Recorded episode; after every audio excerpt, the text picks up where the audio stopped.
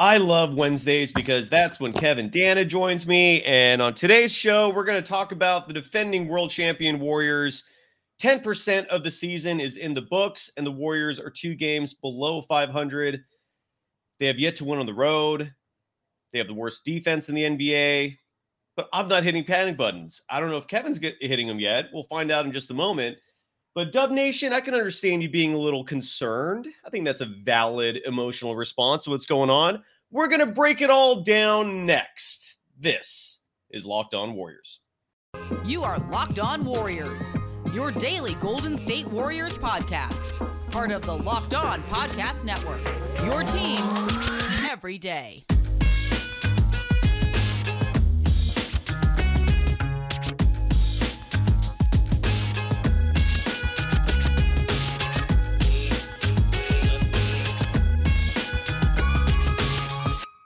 Thank you for making Locked On Warriors your first listen every day. We're free and available wherever you get podcasts. Today's episode is brought to you by Bet Online. Bet Online has you covered this season with more props, odds, and lines than ever before. Bet Online, it's where the game starts. You follow Kevin Danna, the voice of the Santa Cruz Warriors, who tip off their season this Saturday. I hope I'm correct on that. Friday, off by one day. Oh, oh, Friday. I'm sorry. Friday, November 4th. We're only two days away. Yeah, You yeah. can follow Kevin Danna on Twitter at Kevo408. You can follow me, Cyrus Sauce, is on Twitter at Dog Surf Roadshow.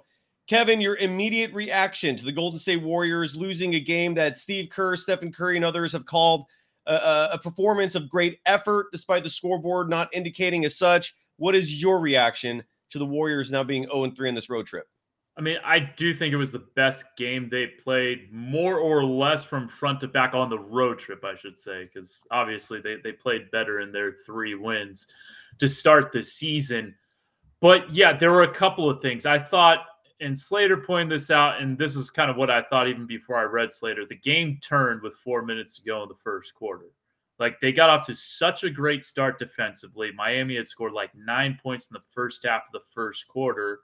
It's 21 to 15. Draymond Green, Andrew Wiggins come out. And then Miami, which had scored 15 points in the first eight minutes, blitzed the Warriors for 18 points over the next four. And obviously, the Warriors came back to take a 10 point lead from beyond there. But like that defensive identity that was set just got smashed.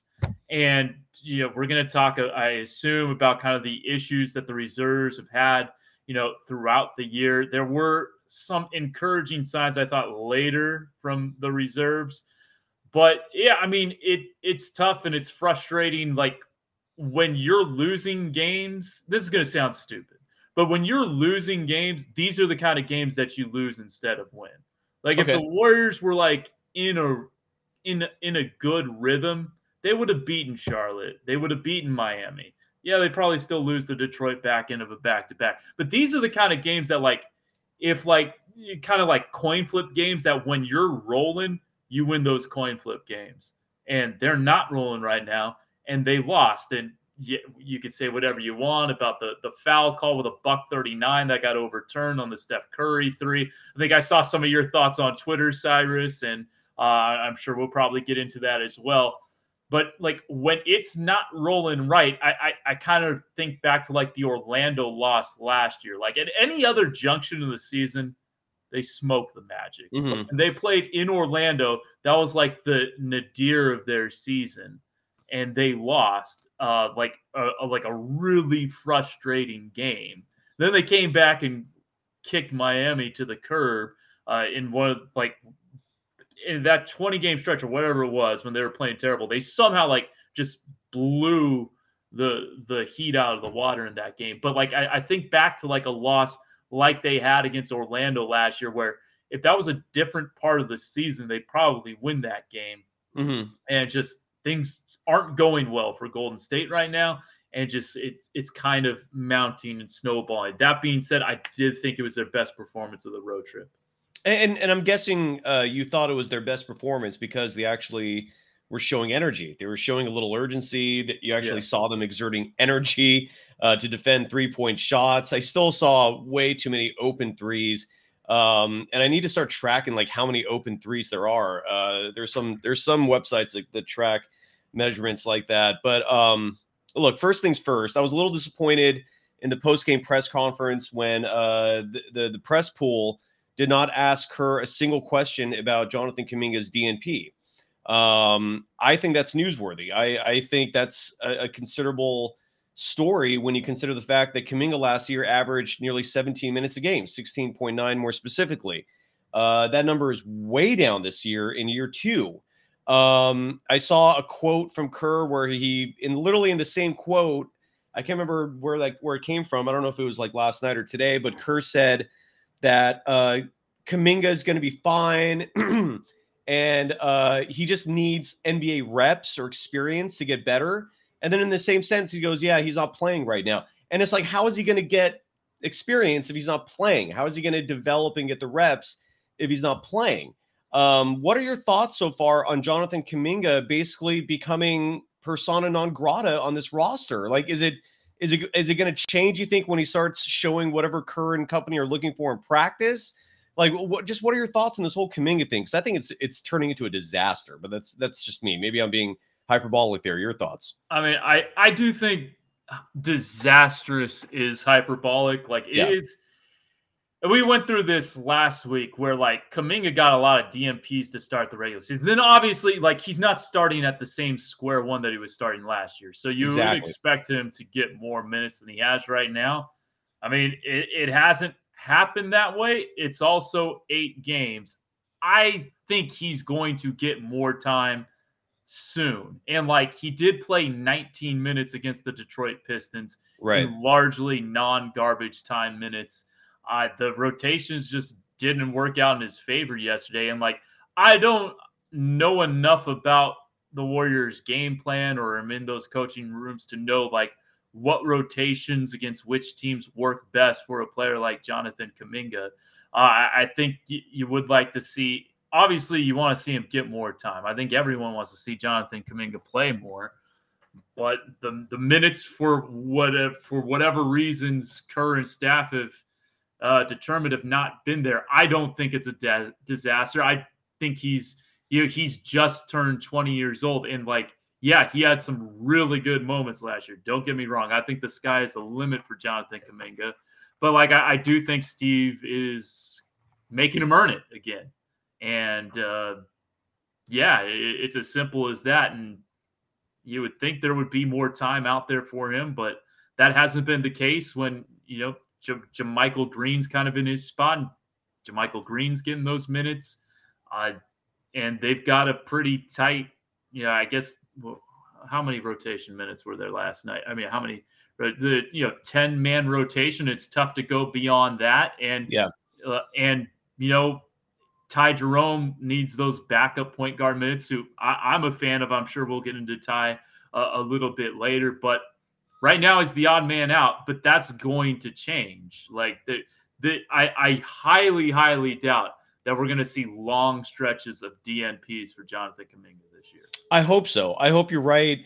I mean, I, it's just I don't understand what the big picture uh, plan is here because if you're not going to play him, how is he ever going to get better? You know, I just don't. I, so you know, I don't know. Like maybe he's going to be seeing time in Santa Cruz um you know maybe you're right and it's just at some point he's to quote unquote earn it whatever that means uh in, in, practice or otherwise. Maybe mike brown favored him more than kerr does. I mean what is your let me ask you this what is your what is your opinion on mike brown? You and i both uh uh feel very fondly about him as a coach and as a person. I i, I hope i'm speaking accurately oh, yeah, for you totally. saying that. Um and i feel like his imp his absence his departure you're feeling the impact of that. This was the team's defensive coordinator last year. They don't have a defensive coordinator this year. Um, in what way do you think Mike Brown plays a role in all this and his him not being there anymore?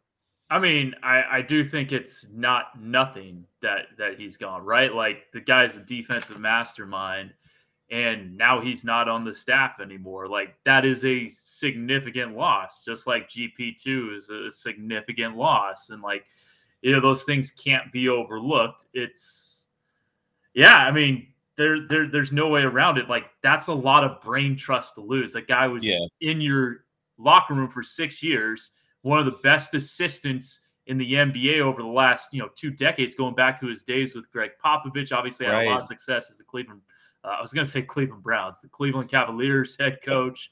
I don't think he coaches football, at least as far as I know. Uh, and, and, now is, I mean, they've won two in a row in Sacramento after that 0 4 start. So they're they're uh, you know try they're starting to uh, amass some wins in Sacramento, and I fully expect them to be a playing team. That is a that is not a negligible loss by yeah. any stretch. And I do want to make one more comment on Kuminga because I wanted to make this comment last week because I think either you said it. Correct me if did you say like it would not like what kind of maybe this wasn't you. What kind of signal it would send to to put Kuminga in the G League?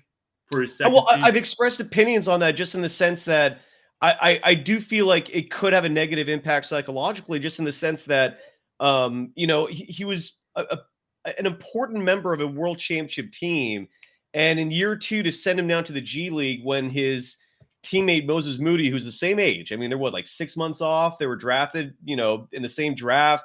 Moody was actually 14th. I know Moody had the Musselman experience, and uh, you know he's just a much more mature player. But I just I do wonder what kind of psycholo- psychological impact that would have on Kuminga. With that said, if you're not going to play him at all, uh, then send him there. I mean, like, what do you have to lose, right? But yeah, that, so I don't know. Maybe I said it, maybe I didn't. But so, so my response to that would be like, Jordan Poole played his second year in the G League, like played significant time in the G League, in the G League bubble, was there for almost the entire G League shortened season.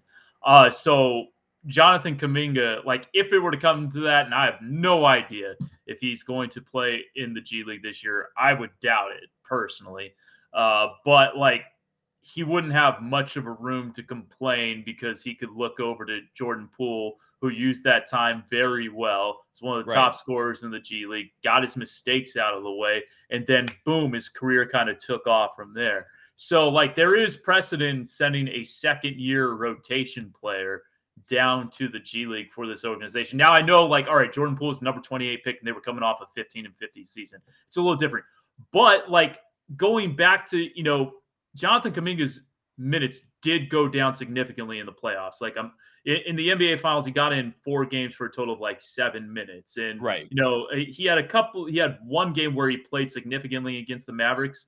And he had two DNPs in that series. He started against the Grizzlies, so like the youngest starter ever or in the last 50 years in a playoff game or whatever it was. But like as the playoffs went on, yeah, yeah, um, the, his, his numbers did go down. So like, yes, he was like a big part to contributing in the regular season, but like when push came to shove, the vets were playing in, in the NBA finals, and, and so like, yeah, like I don't think it would send a bad message, like because Wiseman went down there for a second year. I mean, obviously right. that was injury rehab. It was a totally different situation. But like, I mean, I think 10 years ago it sends a bad message. I think this at this point where the G League is, it's it's not seen as as much of a demotion. Now, obviously, players don't want like players would much rather be in the NBA than the G League. Who who right. would? But like, I think that's kind of been solidified that hey, the guy's coming to play in the G League doesn't mean his career is over. That it's the end of the world. That's yeah, that's fair. And like I said, a lot's changed in the last week. Where you know if he's just going to get DNPs, send him to Santa Cruz. I mean, the guy, the kid just needs to play. My entire concern is big picture, right? I, I still maintain that if Kuminga and Wiseman do not develop, if they don't look like completely different individuals uh, come March, April, I don't think the Warriors repeat as world champions. Plain and simple. Like like they've clearly sent a message with the offseason maneuvers that you know, we're they're going to rely on them now. I thought we were going to see considerable minutes from them. Um, I'll explain why this whole thing is really frustrating me in just a moment, and we're obviously going to touch on Ty Jerome. Uh, I'm very curious to get your thoughts on Klay Thompson and Draymond Green because I want to mention some uh, defensive matchup stats of Green that indicate he's not doing great defensively.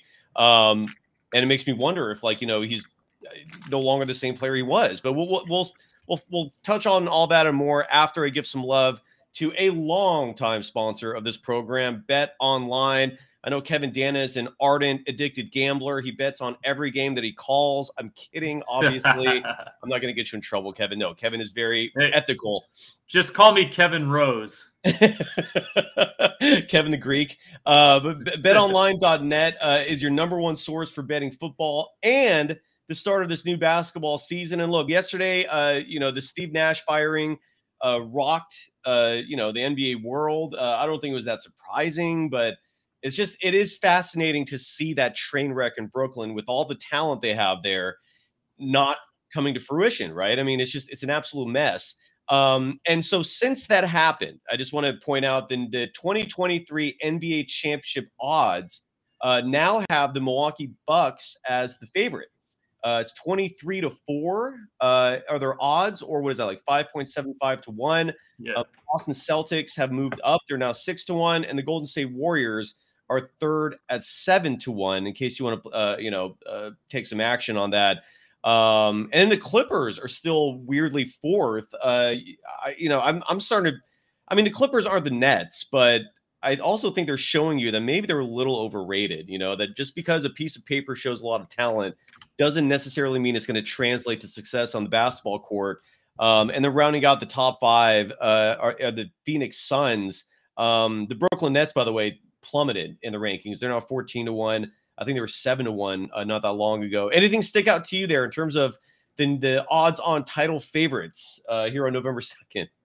Well, I mean, Kawhi Leonard's got to play more than like two out of every seven games. Like that's the th- like if Kawhi is fully healthy and he's going to play like sixty games in every playoff game, then yeah, the Clippers would be one of the favorites in the West. Until then, like I gotta like no, they're not. Like Paul George is a very very good player and he can lift them to the playoffs himself, but he can't lift them to the Western Conference Finals by himself. Agreed. Agreed. Um, and by the way, the game tomorrow, the Warriors and the Magic. This is a wild line. I mean, the, the odds makers clearly feel like the Warriors are pissed. They're going to come out like gangbusters. They're favored by eight and a half over the Magic in tomorrow's game. The over under 226 and a half. I feel like if, if that's how the odds makers feel, that over looks good. Um, any thoughts on tomorrow's line? The Magic, I'm sorry, the, the Warriors favored by eight and a half over the Magic. Well, yeah, I, I can't make any comments on a line involving any like, you know, especially involving the Warriors or whatever. Fair. I Fair. will say that like the Orlando Magic are one in seven, and like that they have grabbed defeat from the jaws of victory a couple of times this year. Yeah. Like they let the Thunder go on like a 23 to 4 run in the fourth quarter last night for a game that they largely led. How about the 4 and 3 Oklahoma City Thunder? Anyways, Mark Daigneault I mean, I, I, go back with him back to you know the 2014-15 G League season uh, when he was the Oklahoma City Blue head coach. Love that guy. I think he's done a hell of a job there for the Thunder. Like everyone just thinks that team's going to lose 70 games every year, and they do find a way to scratch out mid 20s. You know, 22 and 50 in the in his first season in the shortened COVID year. I think they were like 24 and 58 last year. I could be wrong, but somewhere around there. Like they're they're going to be competitive up until the point they shut players down if that's the, the case. That's kind of what they did last year. Um, so we'll see, but like they're going to be competitive. Uh, and yeah, I know you didn't ask me about. Sorry, no, no, no. Any any, any basketball talk from you is gold. Uh, I just want to add on to that. The entire Western Conference is just in a bizarre world right now. I, I mean, the Phoenix yeah. Suns. Look, they they won 64 games last year. It's not a shock. They're leading the West at six to one. It surprises me a little bit I thought they would be more dysfunctional by now. I also don't understand why they're they continue being tryhards in the regular season. We've seen what that does to a team that's well, veteran laden, you know.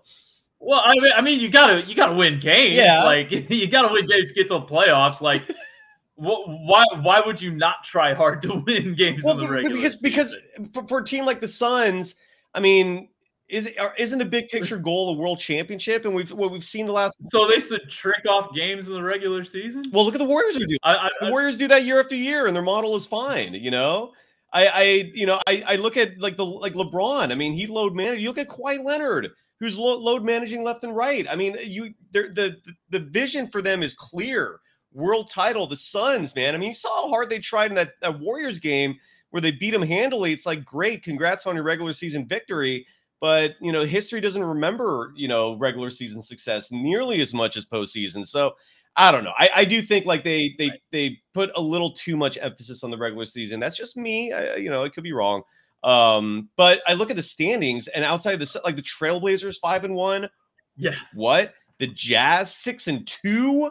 Uh, the Spurs five and two. I you know, and you mentioned the Thunder four and three. I don't know what the hell is going on in the West right now. any explanation from you? I mean, other than maybe a lot of tryhards out there. Yeah. it's the veteran team. Yeah, it, it, it's two weeks into the season. Yeah.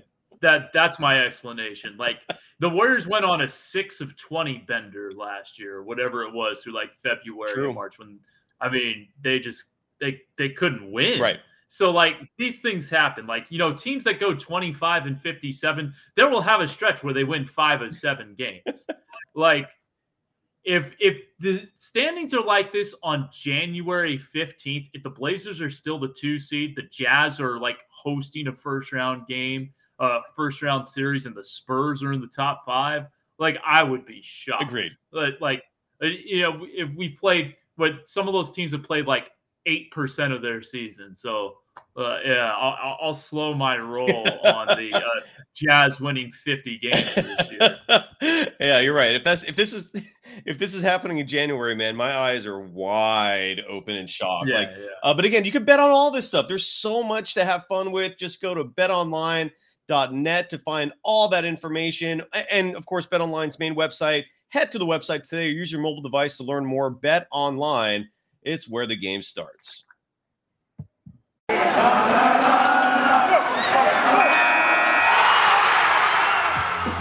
Locked On Warriors, your daily Golden State Warriors podcast, part of the Locked On Podcast Network. Your team every day. Thank you for making Locked On Warriors your first listen today. After you're done with us, check out Locked On Sports today from the games that matter the most to the biggest stories in sports, go beyond the scoreboard and behind the scenes with local experts and insights only Locked On can provide. Locked On Sports today, available on this app, YouTube, and wherever you get your podcast. You can follow Kevin Danna, the voice of the Santa Cruz Warriors, who make their debut this Friday, November 4th, in Santa Cruz, right? It's a home game. Is that correct? Awesome. Home game against the Ontario Clippers. Oh, look at that. Beautiful. Ontario, which is located near what, like Oxnard and uh, and and Ventura. That's the Clippers G League team. You can follow Kevin Danna on Twitter at Kevo408. Um, Klay Thompson and Draymond Green are two names that um, have been mentioned a lot lately because these are two players who are uh, in their they're in their early 30s. I do not consider that old uh, per se for an NBA player, but Klay Thompson's come back from those two uh, horrific injuries. Um, Charles Barkley, by the way, doubled down last night. I don't know if you saw that on Inside uh, the NBA um, regarding his comments saying that that Klay is slipping. Uh, he thinks Klay's done. Um, and even though like he was chastised a little by by Kenny Smith, by by Shaquille O'Neal, saying his comments were not only insensitive but just inaccurate because we have no idea what version of Klay we're going to get. He did not have a normal offseason. He's still ramping up his conditioning. You could tell um, off his shots. I mean, th- every time sh- those shots fall short and hit the front of the rim, that is just Klay not being where he needs to be uh, in terms of conditioning. Um, let's start there first, man. Uh, based on the eye test uh, and based on on measurables as well, the statistics are not exactly like shining right now. What is your uh, assessment of Klay Thompson eight games in? Yeah, I mean, we have seen obviously it's a different circumstance this year, but we've seen him get off to really cold starts to seasons yes. before. Like the, the 18 19 season before he had 14 threes in Chicago, like it was a ghastly start to the season. Um, so that yeah, it I mean the, the slow start itself, the numbers themselves not particularly concerning to me. I mean, yeah, like like Klay said in his post game presser after the win over Miami uh, on on Thursday, like in response to Charles Barkley. Of course, he's not the same, right? Like, no duh. Like, it's going to take time right. for him to get back to that. I do think, like, with if we are having this conversation in March, then yeah, there would be some concern there. But like, I, I like he is ramping up. He played what 31 minutes last Correct. night, and he had a really good third quarter. That that was a that was a, a really nice sight to see. But yeah, he he has started slow in in most games. I feel like I do feel like his defense kind of step by step continues to get a little bit better, where he'll have some really solid on ball possessions where he is guarding like third quarter against Phoenix, like before he got ejected. I thought like he was really starting to get into Devin Booker. Yeah, shorts. agreed. Now, Devin Booker eventually, you know, lit the Warriors aflame, but I, I thought, be, you know, there was a, you know, that that competitive fire was lit. All right, is he the best defensive option for Golden State on the perimeter with Andrew Wiggins there? No, like Andrew Wiggins probably your, is your key defensive stopper now as far as guarding, you know, guys of the Jayson Tatum ilk. That wouldn't be a Klay Thompson assignment anymore necessarily for the bulk of the game. But I mean, he, I still think he has a lot left in the tank. I, I, I still think he is far from being done. Like I I think that's way too much of a proclamation for one person to make. I, I, I am like he hasn't played a full season's worth of games yet since returning from the injury. It's close to what like 60 games now. So I if for a guy who has needed more of a runway to start regular seasons in the past before before these injuries, like I think it's natural and yeah, no, there there are things where like yeah, he's short on a lot of his shots like you mentioned Cyrus that yeah, maybe the conditioning probably isn't there because he didn't play a lot of pickup just all right because the last time he played pickup he tore his Achilles, mm-hmm. which is as far as I'm concerned totally understandable. So yeah, I mean, but like large picture, I, and I know I keep on saying this, but like I I don't think this is enough of a sample size to say that Klay Thompson's career is over he's on the downswing. Like let let's see what it's like halfway through the season. Let's see what it's like in the postseason. I mean, at the end of last regular season, he got on a tear for Golden State. Like he got his average up north of 20 points per game when he was hovering around 16, 17, 18 for a good chunk of, you know, the 32, 33 games, however many he played last year. Uh, and, and I, I, I don't know if he's going to average 20 a game this year. What is he at right now through eight games? Going to quickly look this up. Oh, uh, like I, I, got it right here. He's averaging. What, what do you look for? Stat, uh, points or? Uh... Yeah, he's at thirteen point three yeah, right now. Correct. Like I, I expect that to uh, on his splits. What 35, 30, 88. Like yeah, those numbers are going to go north. I, to me, I I, I hope so. I mean, those are like his career him. lows for him easily. Yeah, I don't think that's within doubt. Yeah. Like I think he's clearly going to you know get those shooting numbers. Up. Yeah, I, I don't doubt that either. The only thing about him that concerns me a little bit right now, and I and I do think it has a lot to do with conditioning, is I just don't see him looking light-footed out there, especially when it comes to defense. Not so much man on man D, but more so when uh, opposing teams are swinging the ball around looking for an open three pointer. I, that's fair. I don't see him chasing like he normally does. And I don't know if that's conditioning, but I'm also not seeing that from a lot of players. I think Kuminga, the reason why he's not playing is because when he does get minutes, you don't see that hustle, right? Like you don't see that that that 100% all or nothing type of of attitude. I don't see that from him. And and for Kuminga, there's no excuse for that. Um, for Klay Thompson, yeah, he's he's building back his conditioning. He, he's trying to get back in game shape. Um, that makes a little more sense. Uh, now, Draymond Green is a player that I, I look. I my, the eye test uh, sits uh, when I'm sitting here saying this from my own observation skills. He looks a little chubby. I know he said he came in in, in great shape, and he looks like he's in. I'm sorry, uh, and he he doesn't look like he's like uh like belaboring out there. Um, but he does have like a, he looks a little chubby, right? That's just my observation skills. But when you look at how he has done as a defensive player in terms of one-on-one matchups. Jimmy Butler, for example, in two games against the Heat this year, he's shot five of nine when matched up with Draymond Green. That's 55.6% from the field. Jimmy Butler, who over the last three years has shot what 25% from three, he's been four of six from three. The man who was assigned to him was supposed to be defending him was Draymond Green. A weird pattern I'm noticing with Draymond Green, which I don't like, is that a lot of times when he's running to the perimeter shooter uh, who's putting up a three point attempt, his hands aren't up. I don't know if that's conditioning. I don't know. It just looks like he just gives up, like he's running to him. And instead of having his hands straight up, so at a minimum, vision is obscured. At a minimum, it adds a little more pressure to the shooter. He just kind of runs up to him with his hands down. I've never seen that before. That's a little weird to me. But you look at the the matchups on the season, like like in that Kings game, Keegan Murray shot three of four with him guarding him. Aaron Gordon shot two of five. Uh, Bojan Bogdanovic in that Pistons game was a perfect three for three when Draymond guarded him.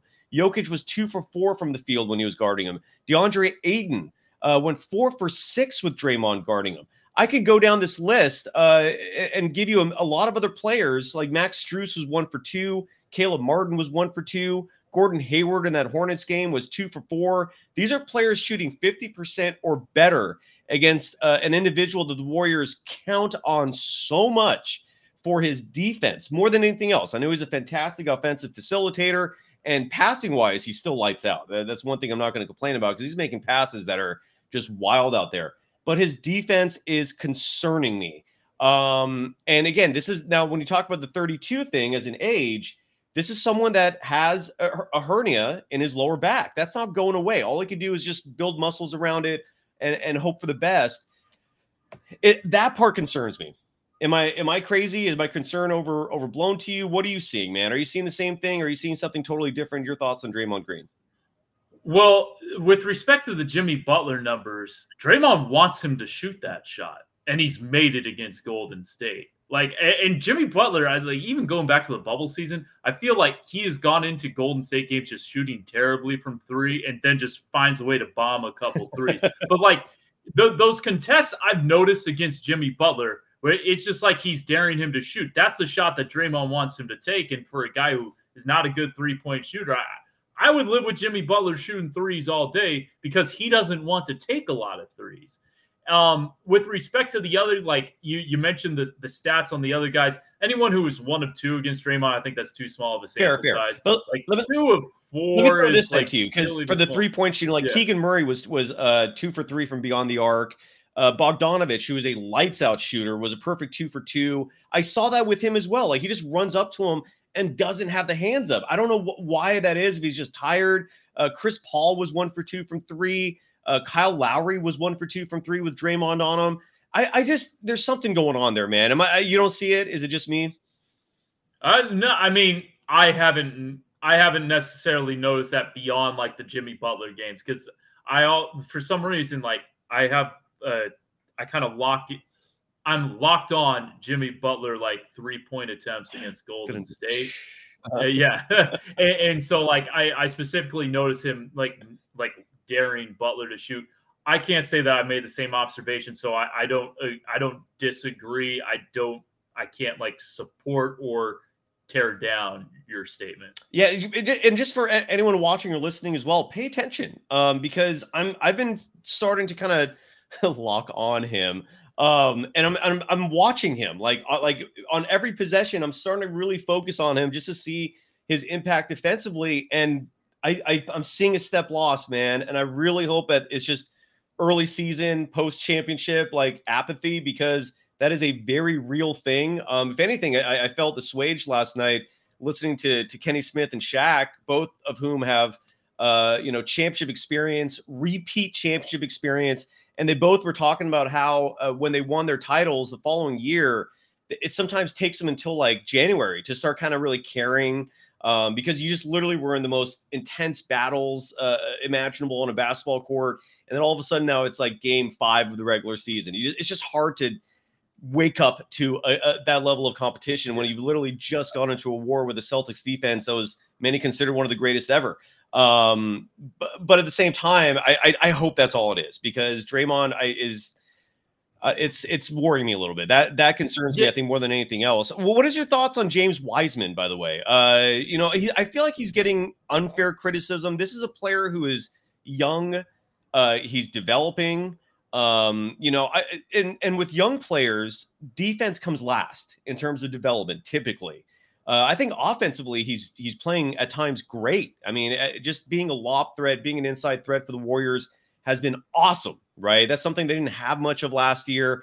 Um, but he's getting criticism defensively. Uh, he's getting criticism for you know not being a, a terrific shot blocker, maybe uh, for being slow-footed out there defensively. Um, what is your assessment of James Wiseman, who you've seen up close and personal plenty of times? And obviously, I respect your opinion tremendously. I would love to know what your thoughts are on Wiseman three eight games. One final comment on Draymond Please. before I move to Please. James, and I do have uh, plenty to say about James. But I do think, like, all right, I haven't noticed those those defensive things that you mentioned. I'll, I'll take your word for it. Like, I'm I'm not the most observant person watching a game. Like, you're you're keyed on to that, so you've been studying it more than me. I do feel like Draymond Green's made a ton of really good defensive plays this year.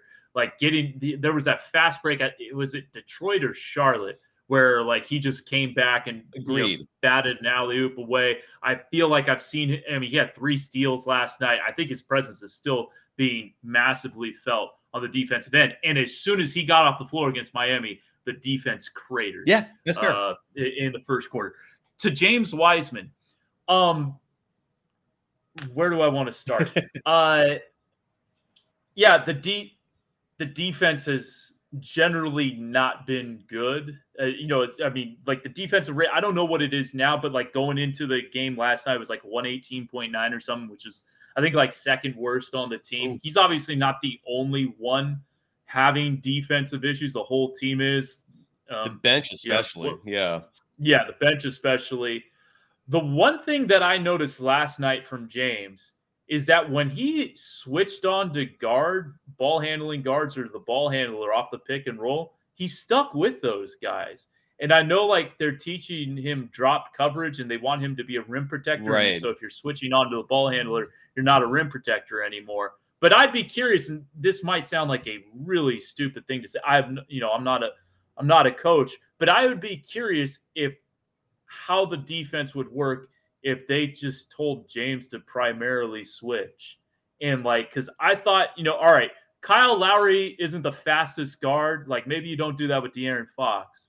And, but and Jimmy Butler, he's a great player, but he's not known as being one of the fastest guys. But when he switched onto those guys, like he stayed right with yeah. them, either forced them to give it up or take a really tough shot. Like Kyle Lowry hit like a rainbow prayer over James Wiseman with like like you can't play better defense. That was just a better shot.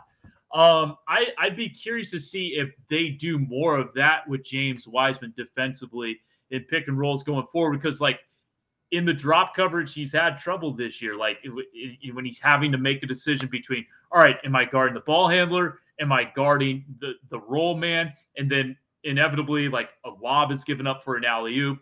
Was that against was that Detroit where like there was just like a or even Bam Adebayo last night in the first half I think got like a pretty thunderous alley oop uh, when they yes, involved James in the pick and roll. And, and, so yeah, it it seems like he has been a step slow and but also as you mentioned Cyrus like that is not easy stuff to learn exactly. for a guy who missed all of last season. And yeah, he could watch a lot of film and, and he could get better by watching film but it's a completely different thing to like actually experience trying to guard Bam Adebayo, right? like there's only so much you can watch right. on film. And so like I expect him to get significantly better as the season goes on. Like and it's going to take a year or two. That's why they picked up his uh the option for 23 24, yep. right? Like cuz there's plenty of promise there and I, I think sometimes when he doesn't perform the way he wants to perform defensively, it affects his confidence offensively. Or like it, uh, because like he doesn't normally fumble. Pat, he has like pretty decent hands, and like right. sometimes you'll see him fumble passes out of bounds or like not finish lobs, miss dunks, or miss layups that he would you know normally finish in his sleep. And it's usually coming off you know distant defensive possessions where he was at least partly responsible for the team getting an easy basket.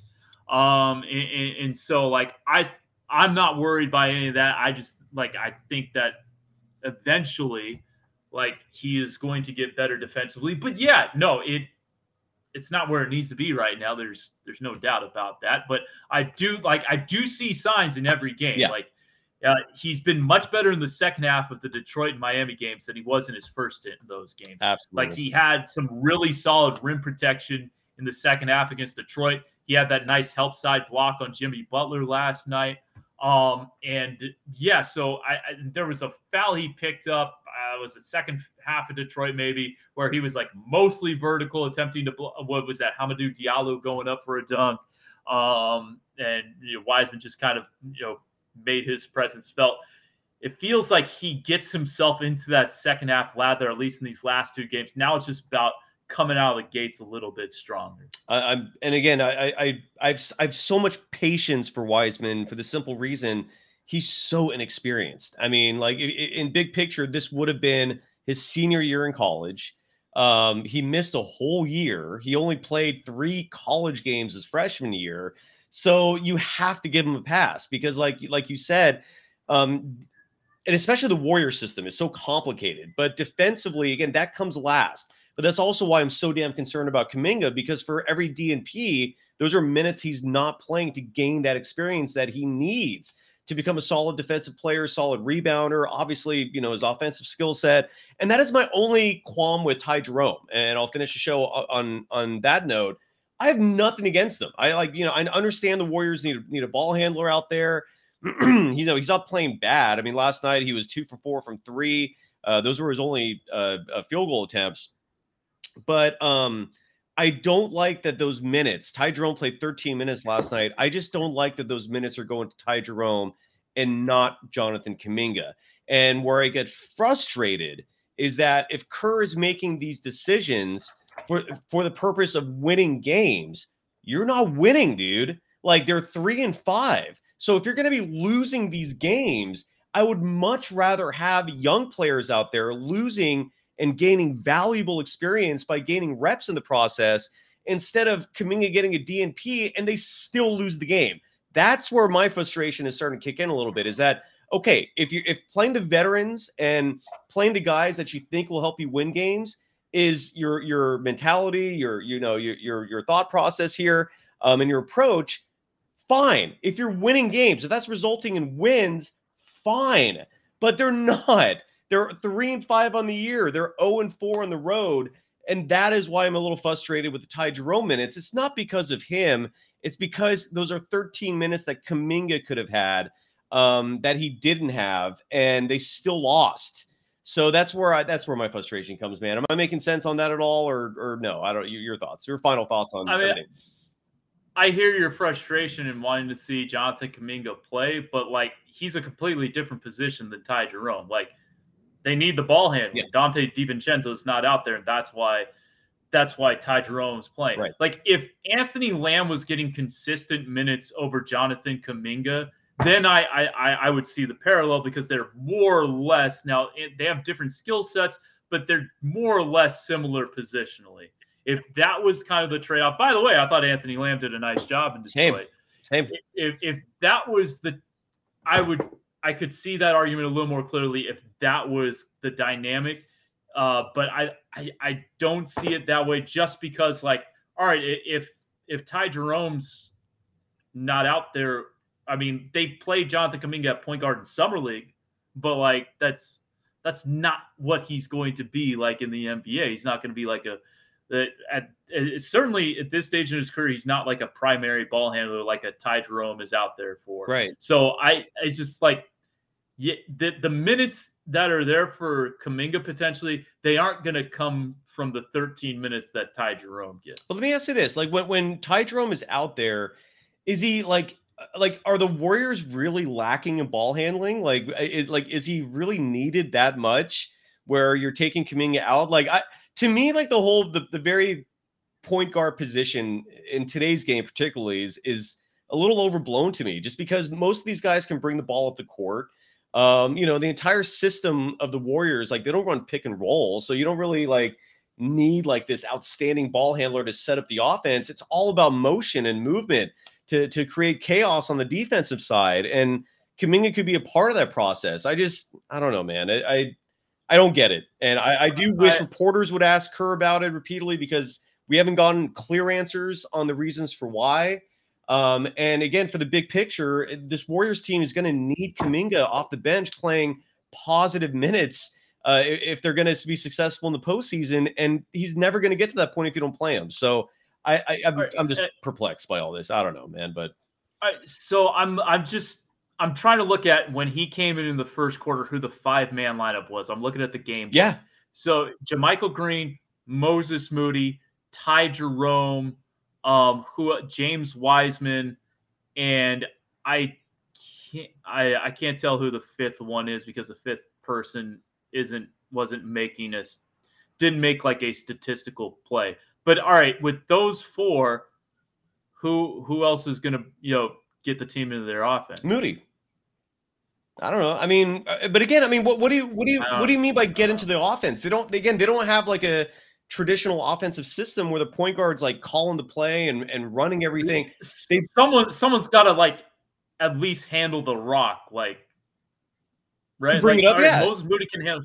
I mean, yeah, bring it, bring it up, direct the offense and stuff. Like Moses Moody's. I mean, I love Moses Moody. He's not necessarily a point guard, though. right. But, uh, but Like, but- and- and I understand that, like, all right, you know, position, you know, we play a positionless game. I still think like you need another another steady hand out there. You need another like steady ball hand. do you though? I mean, look at the. Look, I do think I'll so. say I'll, I'll counter with this. Like the Warrior. Oh, I got to run here. I'm sorry, but uh, No, the no, no, Warriors good. last year did had the only the equivalent of Ty Jerome last year was Chris Chiozza, and Chiozza didn't see playing time at all for sometimes months, and they were fine despite that. And, and there was really no one else on the roster who could handle the ball, and they were fine. GP two could bring it up. You know that, and they were fine. So I don't understand why now you need Ty Jerome. That's that's when I, I don't know. Like, and the way the offense runs again, it's it's not like this isn't like the the Portland Trailblazers or the Mavericks where your point guard has a high usage rate. It's like he's just literally just has to dribble the ball up to the past the half court line and then get the offense going with passes, passes, passes. You know, all they're doing is just passing and then moving, setting screens. And I just don't see why you need Ty Jerome in there. And, and again, they're not winning. They're not winning with him. So that's that's I don't know, man. I, I could be totally wrong. I could be wrong. Okay, this is just a talk show, and I'm just expressing. Yeah, yeah, no, hey, But, um, we embrace debate. It's like like they say on the first take. No, hey, look, you got very fair points. I'm, I'm not I'm not saying anything otherwise. Like, no, you, you make very valid points. Um, I just to me, I do think you need someone else who can handle the rock. Right. That, that's all I'm saying. And I'm not saying that Jonathan Kuminga can't handle the rock. It's just that like that's what Ty Jerome does. Like, and he's like he comes from Virginia. He knows how to play defense. I think he really gets after it. Yeah, he does. which I really like about him. And I will say this: I know he was a first round draft pick. The Warriors didn't draft him in the first round. Uh, so like they're getting really good value on a two way contract, and like you know, like Chiozza, that, that's like a traditional two way contract kind of guy. Like, and I think the Warriors have hit on a lot of two way guys before with like a Juan Toscano Anderson and a Damion Lee and a Quinn Cook, especially, where like I think maybe sometimes Warriors fans get a little spoiled, like, oh, this two way guy should come in and just get double figures for us. like, that's not really how it works. And, and I do think Ty Jerome on this road trip has been really, really good in all, uh, in all three games for the role that he's playing. Yeah, that's fair. And again, I'm none of this is hating on Ty Jerome. I just No, no, none of this. I. I I, just I just simply want Kuminga, and I'm I'm just curious what's going on. Uh, and Uh, this Friday, the debut of the Santa Cruz Warriors. Kevin Danna is making the call. Are there still seats available? Are you sold out? Any information you want to share with the audience about uh, this Friday night's game and any future games? That's a good question. I don't know if it's sold out, but you can find out at santacruzbasketball.com if you can get tickets or not. We usually do sell out the place. Um, yeah, no, and I, I didn't take it as, uh, hey, look, uh, I want to see Jonathan Kuminga play too, Cyrus. Like, I'm with you on that. I would love to see Kuminga play whenever he gets those minutes, and I, I do think he will get those minutes soon. But yeah, Ontario Santa Cruz Warriors, uh, you won't see Ty Jerome and Santa Cruz that game because they're going to be in New Orleans. But uh, And- hopefully, yeah, Well, and I'm I'm sorry, how can people watch you? Like, is the game game's Oh, televised, yeah. right? NB uh, NBC Sports Bay Area, same channel that you watch your Golden State Warriors on, is where you can watch the Santa Cruz Warriors. And when we have a conflict with Golden State, you can catch us on the NBC Sports Bay Area Plus channel. 780, I know uh, for Xfinity subscribers. I don't know what. There you go. There you go. Yeah. So that's if you're bumped by the Warriors at 780. Otherwise, the same channel as the Golden State Warriors, and that's NBC Sports Bay Area. Looking forward to watching you make that call. Always a pleasure, Kevin. I love you, man. You can follow Kevin Danna on Twitter at Kevo408. Uh, follow the G, the War- the Santa Cruz Warriors, I believe, at G League Warriors. I think that's their Twitter handle. Am I? Yep, you got it. You got There it. you go. Thank you, everyone. We'll see you tomorrow.